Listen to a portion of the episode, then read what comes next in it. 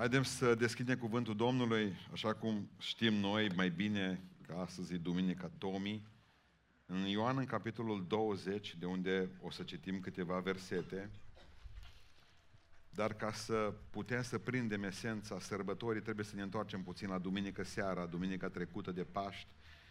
Deci vom citi de la Ioan 20, versetul 19 în jos. În seara aceleași zile, cea din tâia săptămânii, pe când ușile locului unde erau adunați ucenicii erau încuiate de frica iudeilor, a venit Isus și a stat tot în mijlocul lor și le-a zis pace vouă. Și după ce a zis aceste vorbe, le-a arătat mâinile și coasta sa. Ucenicii s-au bucurat când au văzut pe Domnul. Isus le-a zis din nou, pace vouă, cum a trimis pe mine Tatăl, așa vă trimit și eu pe voi. După aceste vorbe a suflat peste ei și le-a zis, luați Duh Sfânt. Celor ce le veți ierta păcatele vor fi iertate și celor ce le veți ținea vor fi ținute. Toma a zis geamăn, unul din cei 12, nu era cu ei când a venit Isus. Ceilalți ucenici au zis, deci, am văzut pe Domnul, dar el le-a răspuns, dacă nu voi vedea în mâinile lui semnul cuielor și dacă nu voi pune degetul meu în semnul cuielor și dacă nu voi pune mâna mea în coasta lui, nu voi crede.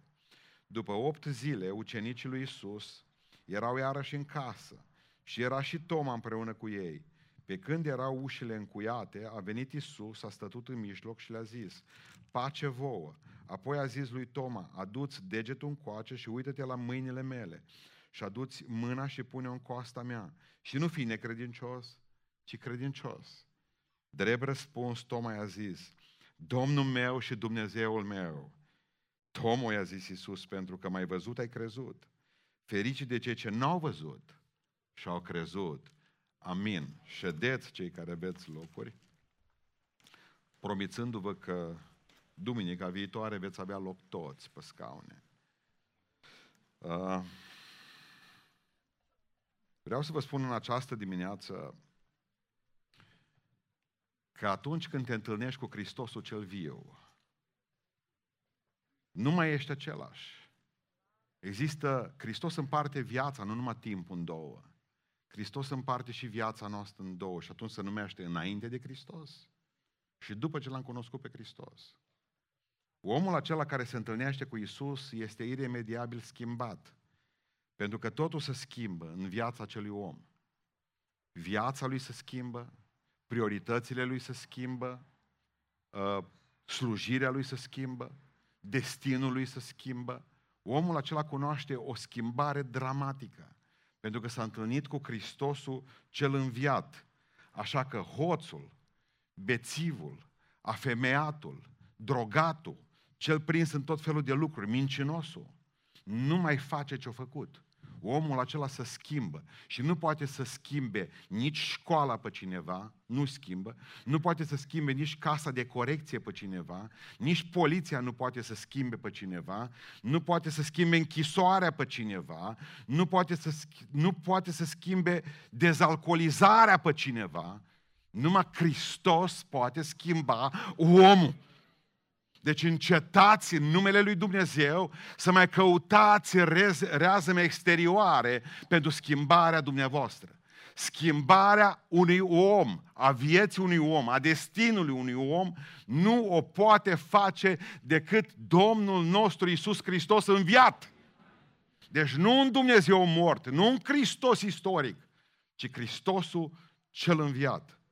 Dar în momentul în care Domnul s-a atins de tine și ți-a schimbat viața, ai obligația, ascultă-mă încoată cuvântul, ai obligația să spui ce ți-a făcut ție și casei tale Domnul.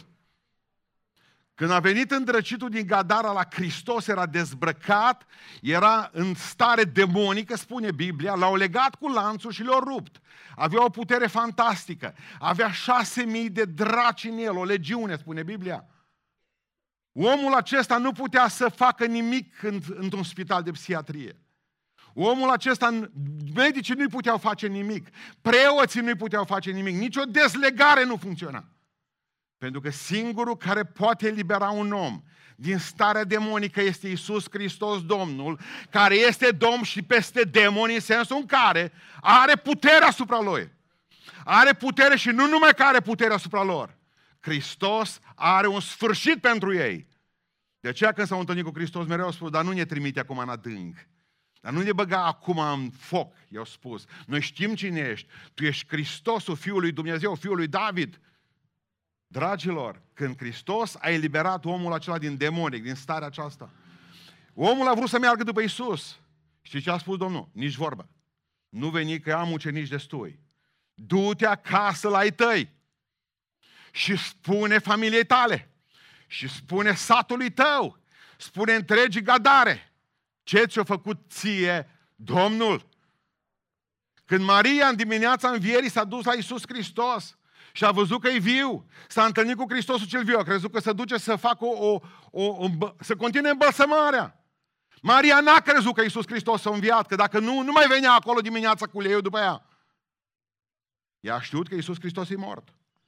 Când a văzut că e piatra dată la o parte și vreau să vă spun un lucru, piatra n-a fost dată de înger la o parte ca să poată să iasă Domnul afară. Piatra a fost dată de o parte de înger ca să poată ucenicii intra și să vadă că Iisus Hristos e viu. Nu-i mai acolo. Piatra a fost dată pentru noi, nu pentru el. Că Domnul nu are nevoie ca să trimită îngeri ca să dea o piatră la o parte. Hristos poate ieși singur prin pietre și prin ziduri. Pentru că Domnul Dumnezeu slăvit să fie numele. Maria s-a întâlnit cu Hristos înviat și ce a spus Isus? Marie, du-te și spune fraților tăi și fraților mei. Du-te și spune ucenicilor că te-ai întâlnit cu Hristosul cel înviat. Nu tăcea, du-te și spune că sunt viu în vecii vecilor, nu mai sunt în mormânt. Ai o obligație morală, ai o obligație biblică, ai o obligație fundamentală. Aici nu există. În momentul în care te-ai întâlnit cu Hristosul cel înviat, nu există ideea tăcerii. Nu există, nu există oportunitatea tăcerii. Nu există gândul tăcerii. Ci Iisus Hristos poruncește. Du-te și spune tuturor că te-ai întâlnit cu mine, că ți-am schimbat viața și numai eu m-am putut atinge de tine și numai eu am putut rezolva problema din viața ta și din familia ta, din casa ta. Aveți o obligație. Astăzi, în această dimineață, vreau să vă prezint trei martori, trei martori care s-au întâlnit cu Hristosul înviat și fiecare la rândul lui au făcut o declarație. Și vreau să vă spun că această declarație, fiecare a făcut-o separat, dar noi va trebui să facem toate cele trei declarații pe care le-au făcut cei trei martori învierii, trei dintre martorii învierii lui Iisus Hristos. Și prima declarație și primul martor pe care îl vedem în această dimineață aici este Toma, care vine cu o declarație a credinței. Toma vine și își mărturisește credința în public, față de toți. Omul acesta a fost un sceptic, dar a fost un sceptic sincer. A fost un căutător sincer. Toma nu vine ca să caute nod în papură. Toma nu a plecat de acasă ca să se îndoiască de Domnul. El a venit pe ideea că trebuie să văd, trebuie să simt, trebuie să caut, trebuie ca să, trebuie ca să, să, să mă asigur că această credință a mea e adevărată. Nu a fost un om rău, nu a fost un om care a vrut să se dezică de Domnul, nici vorbă de așa ceva. Nu a fost un căutător în acesta, mă duc să caut, Doamne, dă să nu găsesc. El a pornit de acasă cu ideea că trebuie ca să fie sigur, credința trebuie să fie sigură. Nu-l condamnați pe Toma, pentru că el este protocartezian, adică car... el este omul acela pe care Descartes, de fapt, l-a copiat. Pentru că Descartes spune la un moment dat, în, în, în toată filozofia lui, dub, dubito, ergo cogito, cogito ergo sum, sum ergo deus est. Asta înseamnă în latină. Mă îndoiesc, deci cuget. Cuget, deci există. Și dacă există, zice Descartes, înseamnă că Dumnezeu există, că El m-a făcut pe mine. Observați cu ce începe Descartes declarația lui de credință? Cu o îndoială. Mă îndoiesc. Mă îndoiesc. Bă, frate, vin și văd. Vin și văd să-mi clarific îndoiala, dar prima dată mă îndoiesc. Oare există Dumnezeu? Foarte bine că spui întrebarea asta. Pentru că cine își pune întrebarea aceasta înseamnă că e pe drumul veșniciei. Cel mai rău este să nu spui niciodată întrebarea aceasta, oare există sau nu există Dumnezeu. Să trăiești exact ca și un manguliț. Să n-ai treabă cu nimeni, să mănânci și să bei, să mor liniștit, singura ta frică să fie frica de COVID. Atât. În rest să trăiești o viață din aceasta în care, exact ca și animalele, să mănânci, să faci, uh, să, te, să faci ceva progenituri după tine și să nu spui niciodată nicio întrebare fundamentală a vieții. Și asta e cea mai fundamentală întrebare. Dați-mi voi să zic cea mai fundamentală întrebare. Sună groaznic, dar e fundamentală să știți. Oare există Dumnezeu? Și dacă există, eu sunt pe cale? Și dacă Dumnezeu există și eu nu-s bine, unde mă voi duce eu când plec de aici? Unde sunt cei ce nu mai sunt? Cuget, mă îndoiesc. În momentul în care te îndoiești, știi cine n-au îndoieli? Clienții de la spitalul de psihiatrie. Ei n-au nicio îndoială. Ei siguri pe tot ce fac. Eu mă îndoiesc. Mă îndoiesc, deci cuget. Înseamnă că gândesc, slavă lui Iisus Hristos. Zice, slavă lui Iisus Hristos, puneți mâna pe cap și slăviți pe Domnul că puteți cugeta așa. Uite că nu folosiți capul numai să vă trageți bluzele pe el. Doamne, îți mulțumesc că mă îndoiesc și pot cugeta. Îți mulțumesc că dacă cuget înseamnă că exist. Și dacă exist eu, nu m-am făcut eu singur. Înseamnă că mi-ai făcut tu, înseamnă că existi și tu. Slavă ție, Doamne. S-a regăsit pe el, pentru că el când a plecat dimineața la biserică nu știa, nu știa cine e. Dar când a zis acele cuvinte, cu o declarație a credinței puternică, când s-a dus acolo s-a regăsit pe el și l-a regăsit pe Iisus Hristos și plin de bucurie a făcut această declarație a credinței public. Domnul meu și Dumnezeu meu. Domnul meu și Dumnezeu meu. Așa aș vrea ca să spuneți de 100 de ori pe zi lui Isus Hristos, Domnul meu și Dumnezeu meu. Și când vă deschid doi băieți frumoși sau două doamne ușa, îmbrăcate elegant, numai atâta să le spuneți. Domnul meu și Dumnezeu meu. Știți, apropo, de ce nu există martori în Sicilia? Pentru că sicilienilor nu le plac martorii. Vreau să vă spun ceva. Rostiți asta și dracu fuge. Rostiți asta și problemele voastre se evaporă. Rostiți de 100 de ori asta pe zi și vă garantez că veți fi cei mai fericiți oameni de pe fața pământului. Domnul meu și Dumnezeu meu. Domnul meu și Dumnezeu meu. Asta e declarația credinței noastre. Domnul meu și Dumnezeul meu. Dacă l-ai declarat pe el Domn, și v-am venit și v-am pus aici în baptistier, m-am spus să vă lepădați de satana, v-ați lepădat. Am spus că Iisus Hristos este Domnul și ați crezut că este Domnul. Și a zis mă că este Domnul. Dacă voi ați spus că Iisus Hristos este Domnul, în apă botezului a spus asta.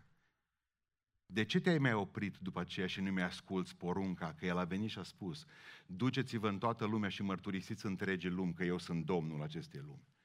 Asta e marea mea frământare. De ce ai ieșit și te-ai scuturat doar de apă, exact ca și anumite animale când ies afară? Și ai plecat și ai tăcut din gură. Cum adică l-ai numit pe el Domn și nu-l asculți? Cum adică l-ai numit pe el Domn în apa botezului și nu te-ai dus să spui tuturor după aceea că Iisus Hristos este Domnul? De ce te-ai poticnit? De ce taci? Pentru că aceasta este mărturisirea credinței tale. Dacă El a poruncit, Domnul a poruncit, duceți-vă. Dumneavoastră nu știți că declarația falsă se pedepsește la tribunal? Și dacă voi ați declarat aici că Isus Hristos este Domnul și nu credeți asta spunând și altora că Isus Hristos este Domnul, înseamnă că aici voi ați făcut o declarație falsă în baptistier. Și declarația falsă se, pre- se pedepsește și aici și la tribunalul cerului. Vă rog în numele Lui Isus Hristos, repetați vouă în primul rând, repetați-vă vouă că Isus Hristos este Domnul, până veți crede cu adevărat și când credeți cu adevărat și nu vă mai îndoiți, vă rog în numele Lui Isus Hristos, duceți-vă afară și spuneți celorlalți, Isus Hristos este Domnul. Pentru că dacă nu veți da socoteală pentru declarația falsă pe care ați făcut-o aici în baptistier, când a spus că Isus Hristos este Domnul și n-ați ascultat porunca Lui, Păi nu poți să spui, Doamne, Doamne, și apoi să faci voia ta. Ci dacă îi spui lui Domn, atunci faci voia lui. Dar în primul rând trebuie să-L mărturisești că există, există Domn și Dumnezeu, Hristos și Domnul și Dumnezeu tău. Domnul și Dumnezeu meu. Băgați de seamă un lucru foarte interesant, este că există păcate și noi suntem orientați numai spre păcatele de comitere.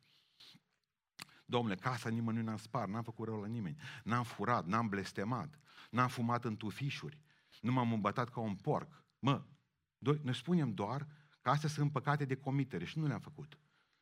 Noi, pocăiții, vom fi cel mai vinovați pentru păcatele de omitere, nu pentru păcatele de comitere. Pentru că noi n-am făcut o grămadă de lucruri, dar nici n-am făcut ce trebuia să facem. Și ăla este păcat de omitere. Că în Hristos a spus, duceți-vă și vestiți Evanghelia la, la toți oamenii. Și spuneți-le tuturor că eu sunt Domnul. Eu sunt Domnul. Și voi nu v-ați dus și ați făcut asta. Degeaba veniți și îmi spuneți la mine că n-am bârfit și n-am fumat. Pentru că, într-adevăr, păcate de comitere n-ați făcut. Dar păcatele de omitere le-ați făcut cu ghiotura. Și m-am săturat de voi, ce Domnul, că sunt la fel de păcătoase și la fel de rele ca și celelalte. Domnul meu și Dumnezeu meu. Când vi frică, Domnul meu și Dumnezeu meu. Când mergeți la spital, Domnul meu și Dumnezeul meu. Când sunteți fericiți, Domnul meu și Dumnezeu meu, că așa trece de repede și fericirea. Când sunteți triști, Domnul meu și Dumnezeu meu. Când aveți îndoieli, Domnul meu și Dumnezeu meu. M-au întrebat studenții, v-ați îndoit vreodată? O, de câte ori n-am predicat așa. Pentru că v-am spus, Dumnezeu nu ne spune să nu avem îndoieli, ci în ciuda îndoielilor pe care le avem, să mergem mai departe. În ciuda frământărilor pe care le avem, să mergem mai departe. Știți, mă duceam când eram uh, cu prietenii mei, când eram copii, mergeam pe gheață la Criș. Pe vremea aceea am înghețat și Crișul, mă. Serios, acum nu, nici Crișul nu mai îngheață, nici nou nu e cald. O spurcat de încălzire globală. Uh, mergeam și marea noastră problemă era pe gheață. Și spun într-o zi unui prieten de-al meu, lui Marinel, zic, bă, uh, crezi zic, că ne ține gheața? Cred, zice el. Eu cred că ne ține. El te bătea cu piciorul ce. Nu, atunci zic, du și trăiești dincolo, dacă crezi. Mă zice, nu. nu, atunci nu crezi. Dacă crezi că te ține gheața, tropă e pe ea, dansează. Dacă crezi. Iar dacă crezi că mergi ca butucul la fund, nu mai zic că tu crezi. Cum adică să zici, cred în Hristos, dar tu nu faci un pas? Cred că Domnul mă poate vindeca și vii aici, crezi că Domnul te poate vindeca, noi plin de bucurie. Tu, da, bă, bă, da, zice, faceți-mi și mie ungere. Acum mai zice, nu mai doriți să-mi puneți și mie o felie, o felie de pâine cu pateu. Da, puteți să mă ungeți și pe mine, dacă doriți. Băi, fratele meu, când sora mea, când vii și ești în situația în care ești, mă, nu ți-a mai rămas nimic, ascultă-mă. Crede că Dumnezeu tău e mare. Hristos mereu ne spune, facă-se după credința ta. Credința noastră nu e întotdeauna pe vârf, dar și dacă e în vale, Hristos o numește tot credință și tot o binecuvintează. Nu în fiecare zi avem credința acolo sus, dar Domnul vrea să ne spună și când o aveți jos, vă iubesc, amărâților, pe toți. Strigă din vale, nu numai din vârf de munte. Hristoase, ești Dumnezeu, Domnul și Dumnezeu meu. Glorie ție, sărutăm în mâna. Adică, vedeți că Toma văzuse deja ce înseamnă surogatele credinței. Că există surogate de credință. Hristos mereu strigă puțin credincioșilor. Iisus, Domnul nostru, cam face treaba asta și le strigă ucenicilor de câteva de ori puțin credincioșilor. Și vă mai aduceți aminte când uh, a văzut el, Toma, că a fost de față la asta, când a văzut credința preschimbată în teamă, în frică. Spune cuvântul lui Dumnezeu în Matei, în capitolul 8, în furtuna pe mare. Avea o frică de moarte, cum avem noi de COVID. Deși, chiar acum am povesteau copiii aici și nu m-am gândit la treaba asta. Institutul Național de Statistică, asta e, mă, asta e organism național, mă. Asta nu e un ziar, Institutul Național de Statistică. O spus că în 2019 ori murit în România, în 2019, mai mulți oameni ca în 2020. Bă, ați auzit ce-o zis? Că în anul în care ați auzit în fiecare zi câți mor, că toți sunt cu morți. Ori murit mai puțini oameni ca în 2019, că în 2019 nici n-am știut că există moarte, mă. Dar n-am aflat până în 2020, țucui guvernul lui să-l Bă, ei ne-au spus că există moarte, mă. Una trei frumos, mă. Mă, noi n-am știut că există moarte, mă. Dar am avut noroc cu ei, mă, că ne-au spus că există moarte. Și în fiecare zi la televizor și pe fie orice ziar și în orice discuție, mă, moarte au fost. Nu viața, din păcate, a fost vedeta. În Hristos ne-a chemat la viață, nu la moarte. Slăvit să-i fie numele. Și el a început, toți ucenicii din barcă tremurau toți. Au văzut această credință, Toma, preschimbată în frică. Frică, deși Iisus Hristos știau că Iisus poate potoli marea. Și după ce au potolit le-a spus Iisus Hristos, puțin credincioșilor, de ce v-a fost teamă? De ce vă este teamă puțin necredincioșilor? Puțin credincioșilor, teama și credința. Sunt incompatibile. Nu poți avea credință și să te temi. Nu poți avea credință și în același timp să ți se bată picioarele de oaltă că o să mori. Puțin credinciosule. De ce ți teamă că nu o să ai pâine mâine? Puțin credincioșule, de ce a ajuns să-ți fie frică de ziua de mâine? De viață. A văzut nu numai credința preschimbată în frică, a văzut cu ochii lui credința preschimbată în doială, o îndoială mai mare decât a avut-o el. În Matei, în capitolul 14, zice Petru, tot pe apă erau. Hristos mergea pe apă. Ce Petru, nu mă lasă, vin și eu să bat și o pază de filare. Ba da, hai, vină la mine. Credincios o coboră în barcă. O bătut câțiva pași până când era apa ca betonul. După aceea s-a gândit, băi, dacă nu mă ține. Poate nu mă ține, mă. Doamne, scapă-mă că pierd. L-a tras afară, puțin credinciosule. De ce te-ai îndoit, mă? De ce te-ai îndoit? Că doar ai călcat și ai bătut paze de filare pe mare. Băi, Petrișor, mă. Petrică, mă. Petruțule meu. De ce te-ai îndoit, mă? Nu ți-am spus eu să vii la mine și când Hristos te cheamă la El. Să-ți dau un exemplu. Vino că Iisus Hristos îți poate ierta toate păcatele tale, așa zic eu, că așa mă învață Biblia. Tu vii până aici și când ești aproape, te bagi înapoi în rând, mă, Petrică. Și știi de ce? Că te îndoiești, oare poate să-mi ierte Hristos mie toate păcatele?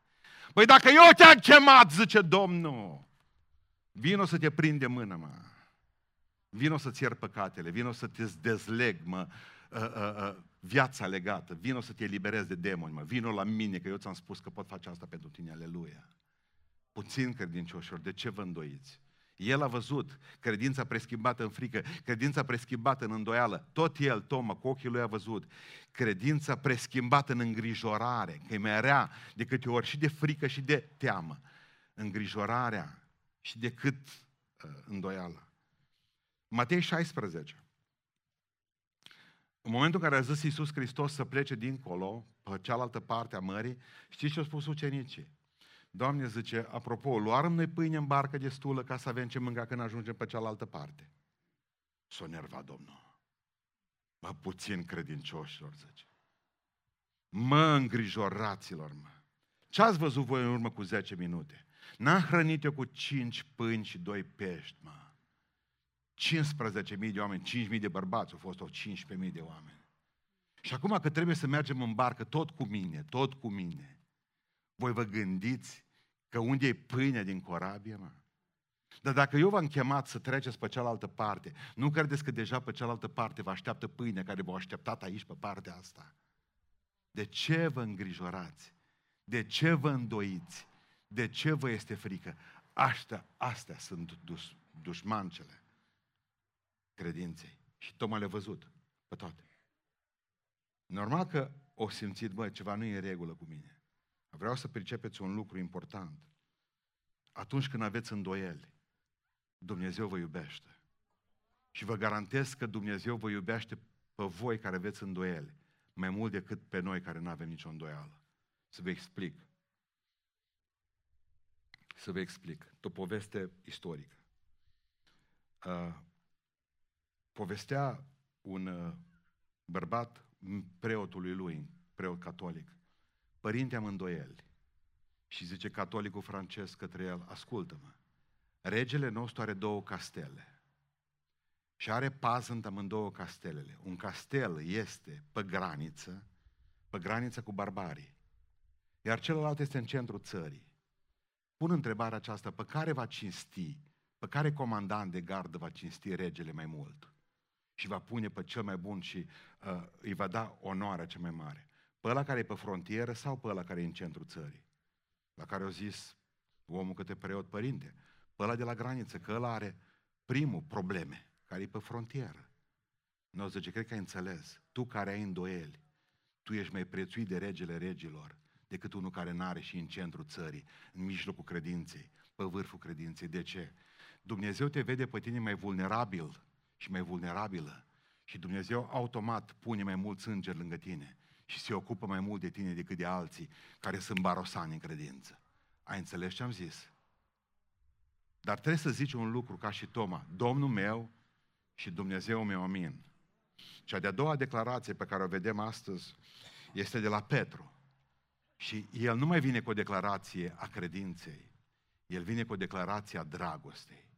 Iisus Hristos, Domnul, se duce după acea pescuire dezastruoasă lor din Ioan în capitolul 21, era la Marea Tiberiadei, și le spune, veniți aici la mal, că v-am pregătit eu ceva de mâncare, dar aduceți-mi și din pește pe care ați prins voi. Și ori fript pești, și ori mâncat, slavă lui Domnului pentru că a fost o, un mic dejun bun după o noapte întreagă de pomină. Și Iisus zice lui Petru, băiete, vin aici. Îl ia cu el și îl duce deoparte și vine și spune, Petre, mă iubești? Mă iubești? Știți ce zice Petru? Zice în Ioan 21 cu 17, Doamne, Tu le știi pe toate. Tu știi că te iubesc. Dar mai înainte cu câteva ceasuri și zile nu zisese așa. Înainte cu câteva zile, într-o seară, de fapt, a fost într-o noapte, la un foc, când l-a întrebat o slujnică, apropo, zice, nu ești cu Isus? Nu. Nu-L cunoști? Nu. Sigur nu te-am văzut eu umblând cu El, că parcă semănai așa, că ești ușor de ținut minte. S-o blestemat că nu-L cunoaște pe Iisus Hristos. De trei ori s-o dezis de Domnul. Și zice Iisus, acum de trei ori îți spun, mă iubești? Aia pentru prima lepădare, mă iubești? A doua oară, pentru a doua lepădare, mă iubești? Pentru a treia lepădare. Și eu am învățat biserica asta că la fiecare cuvânt prost pe care l-a spus, să-l anihilați spunând un cuvânt bun. Pentru fiecare cuvânt rău, netrebnic pe care l-a spus, să spuneți o vorbă bună ca să anihilați blestemul primului cuvânt. De câte ori ați zis nu pot, să ziceți pot în numele lui Isus Hristos totul. Vă rog să notați lucrurile acestea și să vă eliberați de blestem. Iisus Hristos îi spune lui Petru, uite, trebuie să spui dacă mă iubești, pentru că știți ce e interesant aici? Dragostea pentru El aduce întotdeauna dragostea pentru alții. Pentru că Iisus Hristos vine și spune, mă iubești pe mine, da? Atunci du-te paște oile mele. Mă iubești a doua oară, da, paște și oițele mele. Și în a treilea rând mă iubești, da, atunci paște și mielușii mei. Pentru că cine are pe Hristos în el și are dragostea lui Dumnezeu în el, Doamne, te iubesc, trebuie să iubească și pe frații lui, pe toți. Și ziceți amin. Pentru că dragostea pentru el pe verticală este definită de dragostea orizontală pe care o avem cu oamenii. Pentru că spune Ioan un lucru important. Dacă zice cineva, eu iubesc pe Dumnezeu și urăște pe fratele lui, dragostea Domnului nu este în el. Și zice Ioan un lucru fantastic. Dacă nu-l poate iubi pe cel pe care îl vede, cum va putea iubi pe cel pe care nu-l poate vedea? Vă rog în numele lui Isus Hristos, verificați-vă relațiile. Că dacă există un singur om pe care nu-l puteți iubi, dragostea lui Hristos nu este în voi și vă amăgiți declarație falsă numărul 2. pedepsită la tribunalul cerului. Mă iubești? Da, te iubesc. Pentru că cine are credință fără dragoste? Toma avea credință, dar acum trebuia ca să audă cuvântul iubirii. Ce Iisus Hristos, pe mine nu mă interesează să aveți credință și să nu aveți dragoste. Pentru că credința lucrează întotdeauna în dragoste. Și dacă nu iubiți pe aproapele vostru pe care îl vedeți, cum veți iubi pe Dumnezeu pe care nu îl vedeți? Așa că verificați-vă relațiile. Vedeți ce aveți, vedeți ce nu aveți, vedeți ce vă trebuie. Că religia celui înviat este religia dragostei, slăvit să fie Domnul. Adică nu s-a răspândit prin predici savante religia asta, creștinismul, ci uh, ea s-a răspândit prin iubire. Oamenii aceștia au priceput că fuseseră cu Isus. Să uitau la ucenici și au priceput că fuseseră cu Isus. Creștinismul nu s-a răspândit prin metode sofisticate de evangelizare. Creștinismul nu s-a răspândit prin corturi, prin oameni extraordinar de puternici care au spus mesaje extraordinar de motivatoare, prin cântăreți grozavi și programe și biserici cu turle. Creștinismul s-a răspândit în lumea aceasta prin iubire și vă rog în numele Lui Iisus Hristos, iubiți. Pentru că atunci când iubiți, sunteți din Dumnezeu. Înseamnă că Dumnezeu este în voi. Iubiți-vă unii pe alții, ce Iisus Hristos, exact cum v-am iubit oh, eu pe voi. Fraților, a fost săptămâna asta un mesaj, am primit de la cineva pe internet o filmare. Nu o să apară, nu o să apară nici într-o știre, au niciun ziar. Nu pentru că știți că 99% din presă e controlată de satana. Televiziunile sunt controlate de satana, 99% dintre ele, ziarele. Știrea asta nu a apărut decât aici și acolo. Puțin creștini i-au dat, uh, i-au dat share. Am văzut filmare incredibilă. În Varșovia, în Varșovia noastră catolică, în Varșovia noastră care suferă, în Polonia noastră care suferă, cum au suferit în al doilea război mondial. Radio Maria, cel mai mare radio catolic pe care l-are Vaticanul, are probleme la tribunal, pentru că are tot timpul uh, din ăștia care îl dau și îl reclamă. Și au venit niște oameni în vârstă, bătrâni, ca să manifesteze, să vină în fața tribunalului și să apere postul de radio catolic Maria, Radio Maria, care l avem și noi aici în România. Probabil că l-ați ascultat. Radio Maria. Și au venit săracii și au spus libertate pentru radioul nostru creștin. Erau câțiva bătrâni, câțiva bătrâni, atâta mai rămân din, din vechea gardă. Mă, și-a venit o satană, că se vede pe ea, o satană. Eu când am văzut-o, mi-a crescut automat tensiunea, 96 deja aveam. Tânără, îmbrăcată cu, cu mască, cu uh, uh, tot felul de culori din alea ciudate, cu curcubeu pus pe ea și țipa între ei și râdea de ei. Au început să se roage Tatăl nostru, mă. Toți bătrânii în fața tribunalului să ruga Tatăl nostru. Și satana între ei dansa și spunea obscenități și lucruri urâte la adresa lui Isus Hristos, la adresa acelor bătrâni. N-aveau 25 de ani, o femeie din asta rea. Deja așa au făcut-o maică sa și probabil că va fi greu de mântuit. Da? Eu cred că Dumnezeu va, îi va purta de grijă. Vreau să înțelegeți un lucru. Știți ce a făcut una dintre bătrâni? Ce nu m-aș fi gândit eu, că sunt nepocăit, să fac vreodată. Nu au zis nimic către ea. Nu m-a s-o pus pe genunchi și o sărutam în picioarele, mă. S-a blocat. S-a făcut colorată ca steagul, mă. Uitați-vă, vă rog frumos, pe înregistrare dacă mai prindeți. Salvați-vă un calculator, că e valabilă și peste 100 de ani. Bă, femeia aia bătrână o săruta picioarele plângând, mă. Și pe aceea au îmbrățișat-o, mă, oameni buni. Pentru că nu vine, la oamenii ăștia nu se merge cu argumente, cu mâna în gât, mă. La ăștia nu se merge în tribunal, la ăștia pe ăștia poți doborâ numai cu iubire, mă, oameni buni. Să iei în brațe, mă. E cel mai puternic argument al nostru este Hristos în noi, cred în El și iubesc și iubesc pe ceilalți pe toți.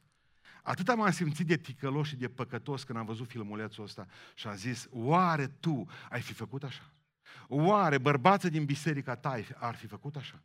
Oamenii, femeile din biserica noastră, câți ai fi făcut lucrul ăsta să sărute picioarele celea care trei secunde mai târziu, mai devreme, era satana dansania. Ascultați-mă, trebuie să iubim.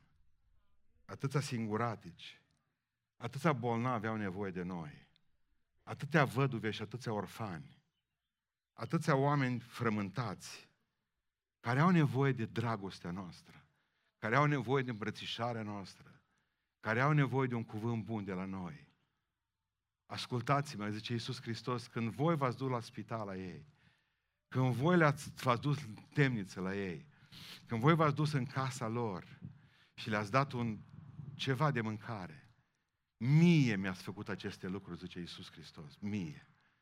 Pentru că ei, creștinii, trebuie să învingă prin iubire. Și Petru, lui Petru i-a spus, mă iubești? Că fără iubire, Petre, nu se poate. Iisus, Iisus a făcut un drum lung cu Petru. Vă mai aduceți aminte de Petru când a venit să-l aresteze pe Domnul și a luat sabia și când i-a tras una la Malhu, după gât o dat, dar era pescar, norocul lui Malhu. O da și o tăiat urechea la ăsta, mai. O picat jos, spuneam în biserică odată, o luat-o Hristos de jos urechea lui Malhu. Era ca o șniță tăvălit în făină, mă. Și pe o parte și pe alta, plină de praf și de mizerie. Și eu lipit-o, eu lipit-o la Malhu la, înapoi și eu spus lui Petru, sărutându-l pe Malhu, Petre, bagă sabia în teacă. Nu așa să face, nu-i creștinismul nostru cu pușca și cu sabia. Iubește-l pe Malhu și mai multe rezolvi cu el. Iisus a făcut un drum, ce drum lung cu Petru. De la a tăia urechea lui Malhu și a venit și a spune, da, Doamne, te iubesc. Și îl vedem pe omul ăsta schimbat. Și îl vedem pe omul ăsta vorbind cu dragoste fraților lui. Și îl vedem pe omul acesta de aici încolo, proclamând Evanghelia lui Iisus Hristos cu dragoste. Pentru că Domnul vrea nu numai credința noastră, ci și iubirea noastră. Da, Doamne, știi că te iubesc. Văzut o elice din aceea mare, știți, din asta care aduce curent electric la vânt, aia care face cu vântul, știi? Și știți ce era interesant la elicea respectivă? Scria pe paletele ei, Iisus este iubire. Și oriunde bătea vântul, Elicea se întorcea după vânt. Ori de unde ne vine vântul, Iisus tot dragoste rămâne. Oriunde vine, de unde vin necazurile și frământările și durerile și încercările noastre, Iisus tot iubire rămâne. Să știți. Tot dragoste. Dacă mă întorc cu fața spre El astăzi, Iisus este iubire, dar dacă mă întorc cu spatele la El astăzi, Iisus tot dragoste rămâne pentru mine. El tot mă iubește. Pentru că Iisus este iubire. Și trebuie ca să proclamăm iubirea asta Lui oriunde și vreau să vă spun numai atâta că în 1900, nu mai știu, 87, 80, nu are importanță, 87, 88, 89, mi se pare că nu a fost revoluție. A fost o tragedie pe Everest.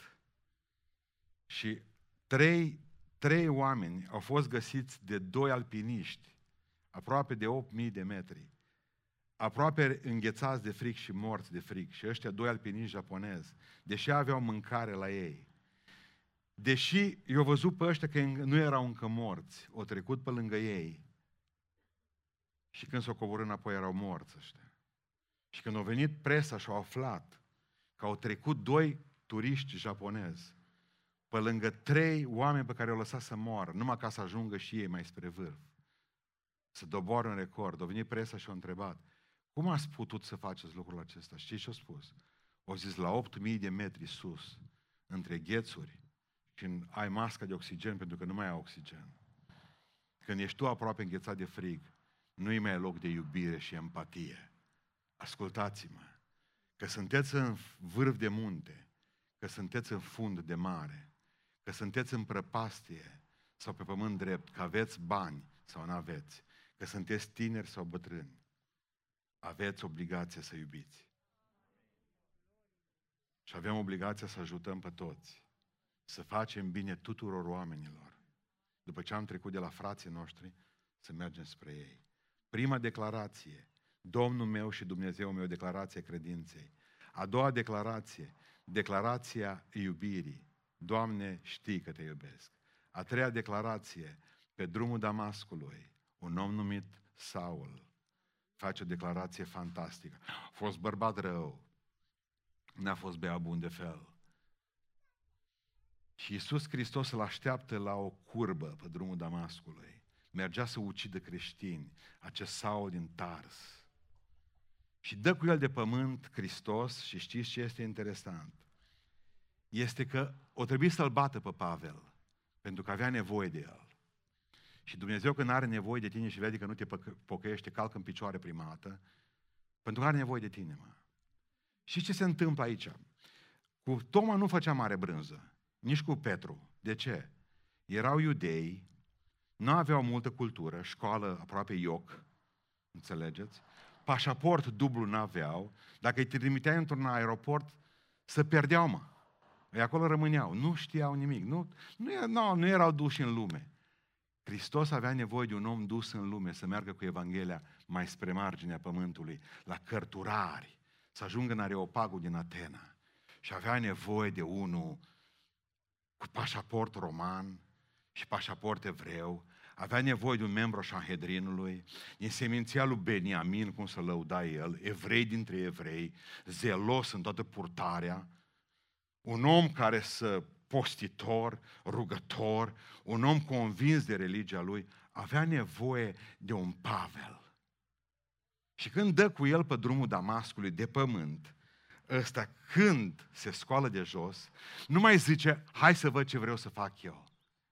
Ci vine și spune și face ce de-a treia declarație. Doamne, ce vrei să fac? De aici încolo nu mai vreau să mai facă nimic. Așa l-a dat cu capul de beton, că i-a venit mintea la cap. Și a zis, Doamne, ce vrei să fac? Pentru că trebuie să crezi, trebuie să, iube, să iubești și apoi să faci ceva. Doamne, ce vrei să fac?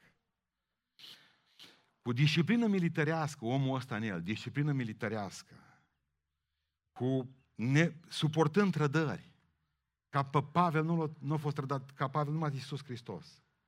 Suportând bajocuri, suportând bătăi, el își număra bătăile care le-au primit pentru Hristos, acolo am primit acolo, acolo mi-am lăsat doi dinți, dincolo, știți, am fost bătut cu nuiele. Omul acesta povestește de bătăi, cum povestim noi cum am băut Pepsi. Omul acesta bajocorit, lovit, trădat, ă, părăsit de toți, l-au părăsit toți și în pușcărie, și în libertate l-au părăsit. Nimeni nu a fost cu el. Omul acesta care a suferit privațiuni, care a trecut prin încercări, prin interogatorii, care a fost prin furtuni pe mare, omul acesta a continuat să slujească Domnului disciplinat ca un militar. Cu credința în Hristos și cu dragostea lui Dumnezeu în El. A mers până la marginea pământului dacă a fost necesar. A scris scrisori, a încurajat biserici, a înființat biserici, a pus slujitori, a ordinat episcopi, i-a hirotonisit și a pus în lucrare. A întemeiat biserici pe continente diferite.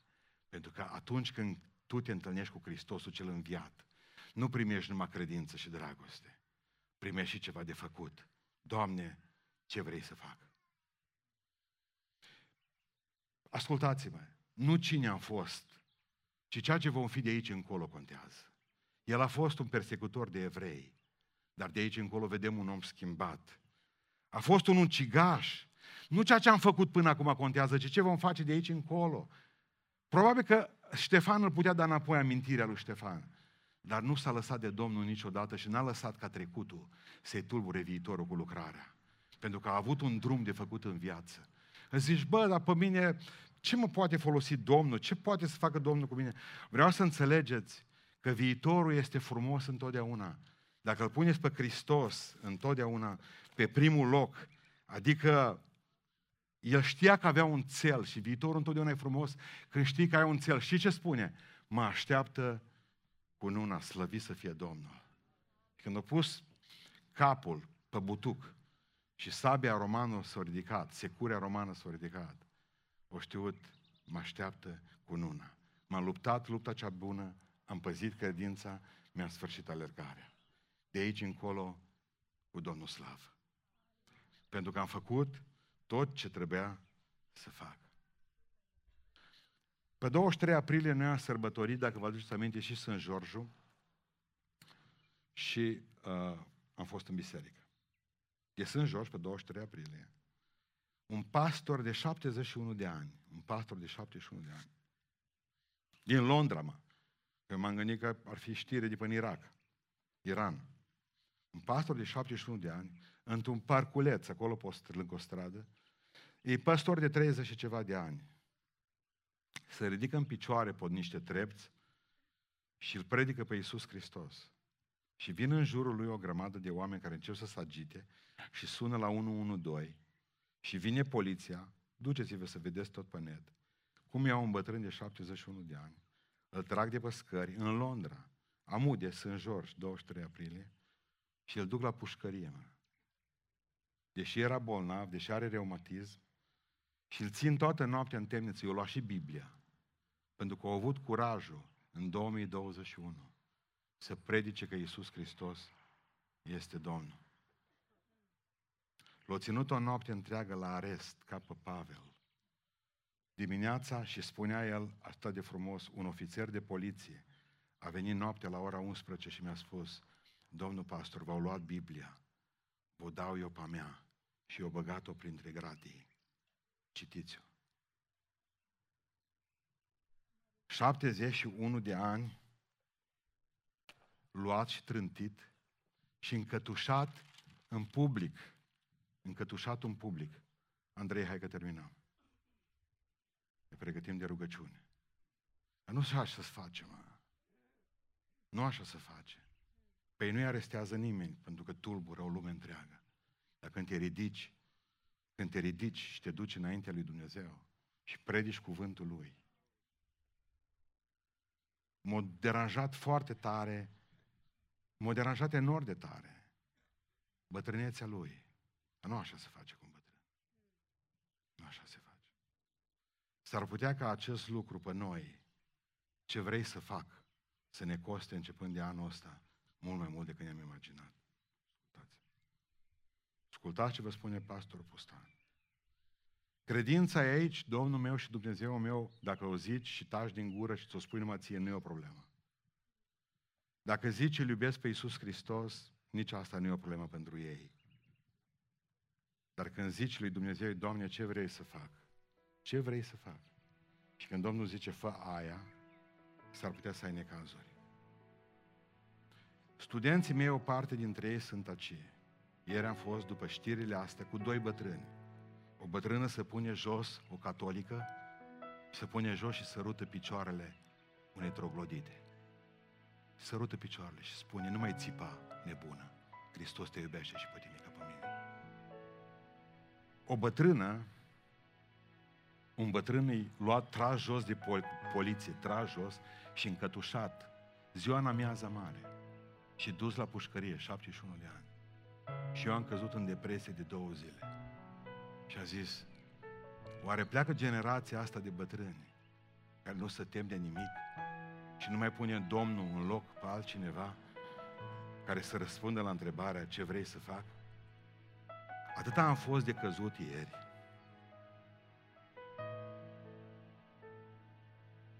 Atâta am fost de căzut ieri. A zis, bă, să sfârșește totul. Nici o încredere, am zis, în cei care vin după noi. Nu vor lepăda oare valorile care ne-au fost puternice? Oare noi, începând de anul acesta, când vom începe să dăm socoteală, când păstorii și preoții din România, o să vă spun ce o să fie între penticostal și, pe, și ortodoxi, și între baptiști și catolici, ia, așa o să fie, vă spun eu. Când o să bage de avalma păstorii și preoții prin pușcării, pentru că au curaj să vorbească despre Isus Hristos. Când o să vă duce și o să fiți loviți și băgați și amenințați prin tribunale, să plătiți amenzi usturătoare, pentru că ați avut curajul să spuneți că Isus Hristos e Domnul. Oare cu generația asta de bătrâni se sfârșește tot?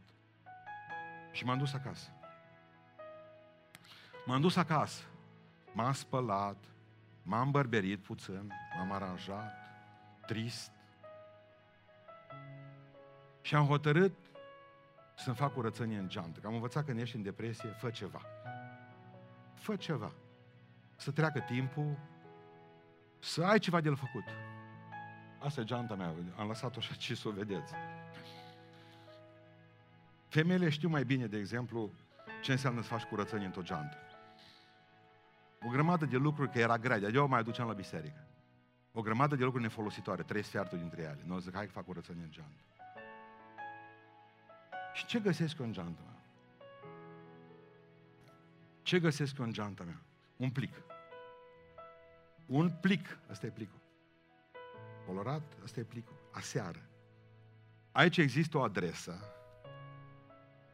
Aici scrie Vladimir Pustan Beiuș pe el, dar nu-i ștampilă, nu-i nimic, nu-i poștă. Nu a fost nici închis, nu a pus așa. Atât.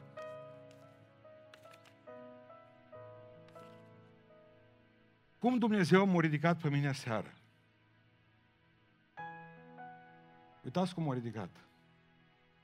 Băi, de când este în geanta mea? Ascultați-mă, nu știu de când e. Dar 100% de o două luni zic că este. A fost ultima curățare a grajdurilor. Știți, nu primit. Deschid plicul. Deschid plicul ăsta roșu. În el scrisoare scrisă cu stilou, cum am învățat-o pe studenți. În plic, 200 de euro. Nu, hai să citim scrisoarea. Citim scrisoarea. Hai să o citim. De două luni. Cel puțin e la mine în geantă. N-am mai făcut curat de două luni. Dați-mi voie să vă citesc scrisoarea. E puțin mai lungă, dar avem încă 5 minute timp. Dragă frate Vladimir Pustan, pentru început vreau să mă prezint. Mă numesc Culcear Ana Miriam. Am 15 ani și locuiesc în comuna Grij, județul Sălaj. Sunt o fetiță specială la care domnii doctori atunci când m-au născut nu prea au dat mari șanse de viață, deoarece am fost asfixiată și am primit nota 2. Știți, aia pentru copii, note. Eu au primit un 2. Imediat după resuscitare am intrat în comă. Dar Dumnezeu m-a trezit la viață după două săptămâni. În urma rugăciunilor părinților și a fraților și după ungerea cu un de lemn. Am diagnostic, diagnosticuri foarte grele, paralizie cerebrală, formă gravă, diporeză, diporeză spastică, asimetrică, retard locomotor și scolioză. Dar Dumnezeu s-a atins de mine și mi-a dat viață, merg singură, vorbesc, văd și aud și mă bucur că frecventez o școală normală alături de copiii din generația mea. Dau slavă lui Dumnezeu că mi poartă de grijă într-un mod minunat. În cei 15 ani pe care am, eu și mama mea am fost nevoite să ne petrecem timpul mai mult în centrele de recuperare din țară la tratamente. Și așa v-am descoperit pe dumneavoastră și predicile dumneavoastră pe internet. Vă urmărim pe telefon toate slujbele, cu ele am crezut și urmăresc cu mare interes emisiunea de Avalma. În această iarnă am auzit o predică spusă de dumneavoastră în care vorbeați despre dărnicie și am înțeles că Dumnezeu înmulțește ceea ce dăruim cu dragoste în numele Domnului. Așa am luat decizia să ascult toată Biblia, nu numai bucăți din ea, și în numele Domnului am primit de la părinți și prieteni dragi la sărbătorile de iarnă și de ziua mea am primit niște bani pe care i-am schimbat în euro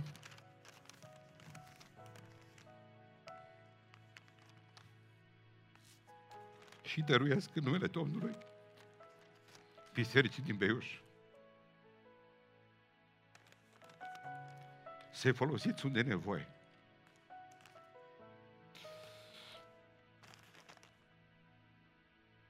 Banii aceștia erau pentru o bicicletă specială ca să mi-o poată cumpăra părinții mei adaptată nevoilor mele. Și acum ascultați.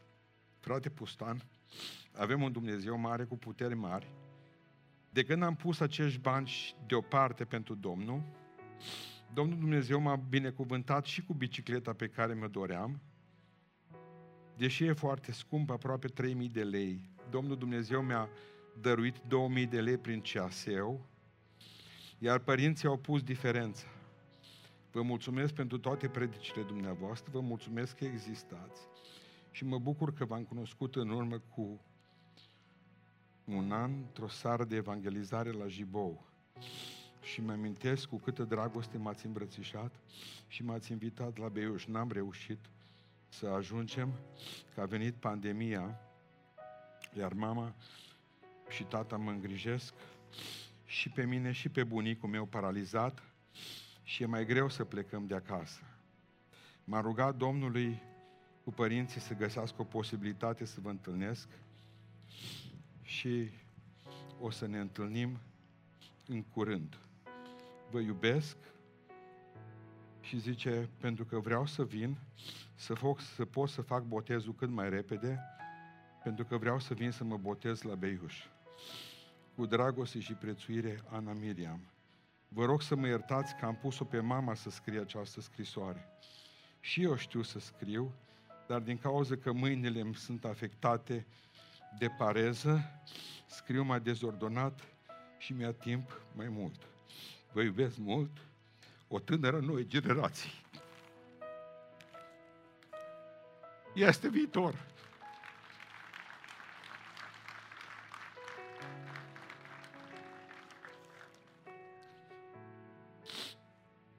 În primul rând, Ana Miriam, vreau să mă ierți că n-am deschis geanta. N-am căutat prin ea și n-am făcut curățenie. Mai devreme. Ca să-ți putem mulțumi mai de mult. Vreau să spui că s-ar mai ridicat. Și știu că Dumnezeu va pregăti o generație puternică. Și că lucrarea pe care noi am primit-o, făcând declarația credinței, Iisus Hristos este Domnul, Domnul meu și Dumnezeu meu, făcând această declarație a iubirii, Doamne, te iubim. Și făcând această declarație a responsabilității, ce vrei să fac? Ca Pavel. Aș dori din toată inima să mergem mai departe.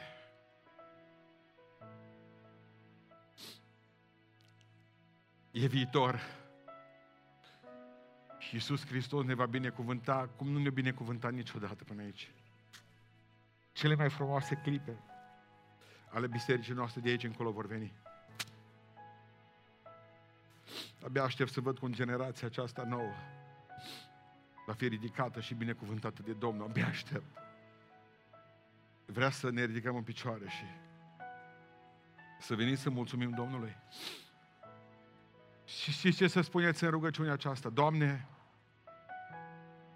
Doamne, te iubesc,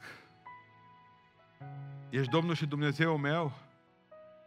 Și dacă n-am ceva de făcut în trupul tău, te rog astăzi, nu mă lăsa să plec din locul acesta până nu mă pun la dispoziția ta.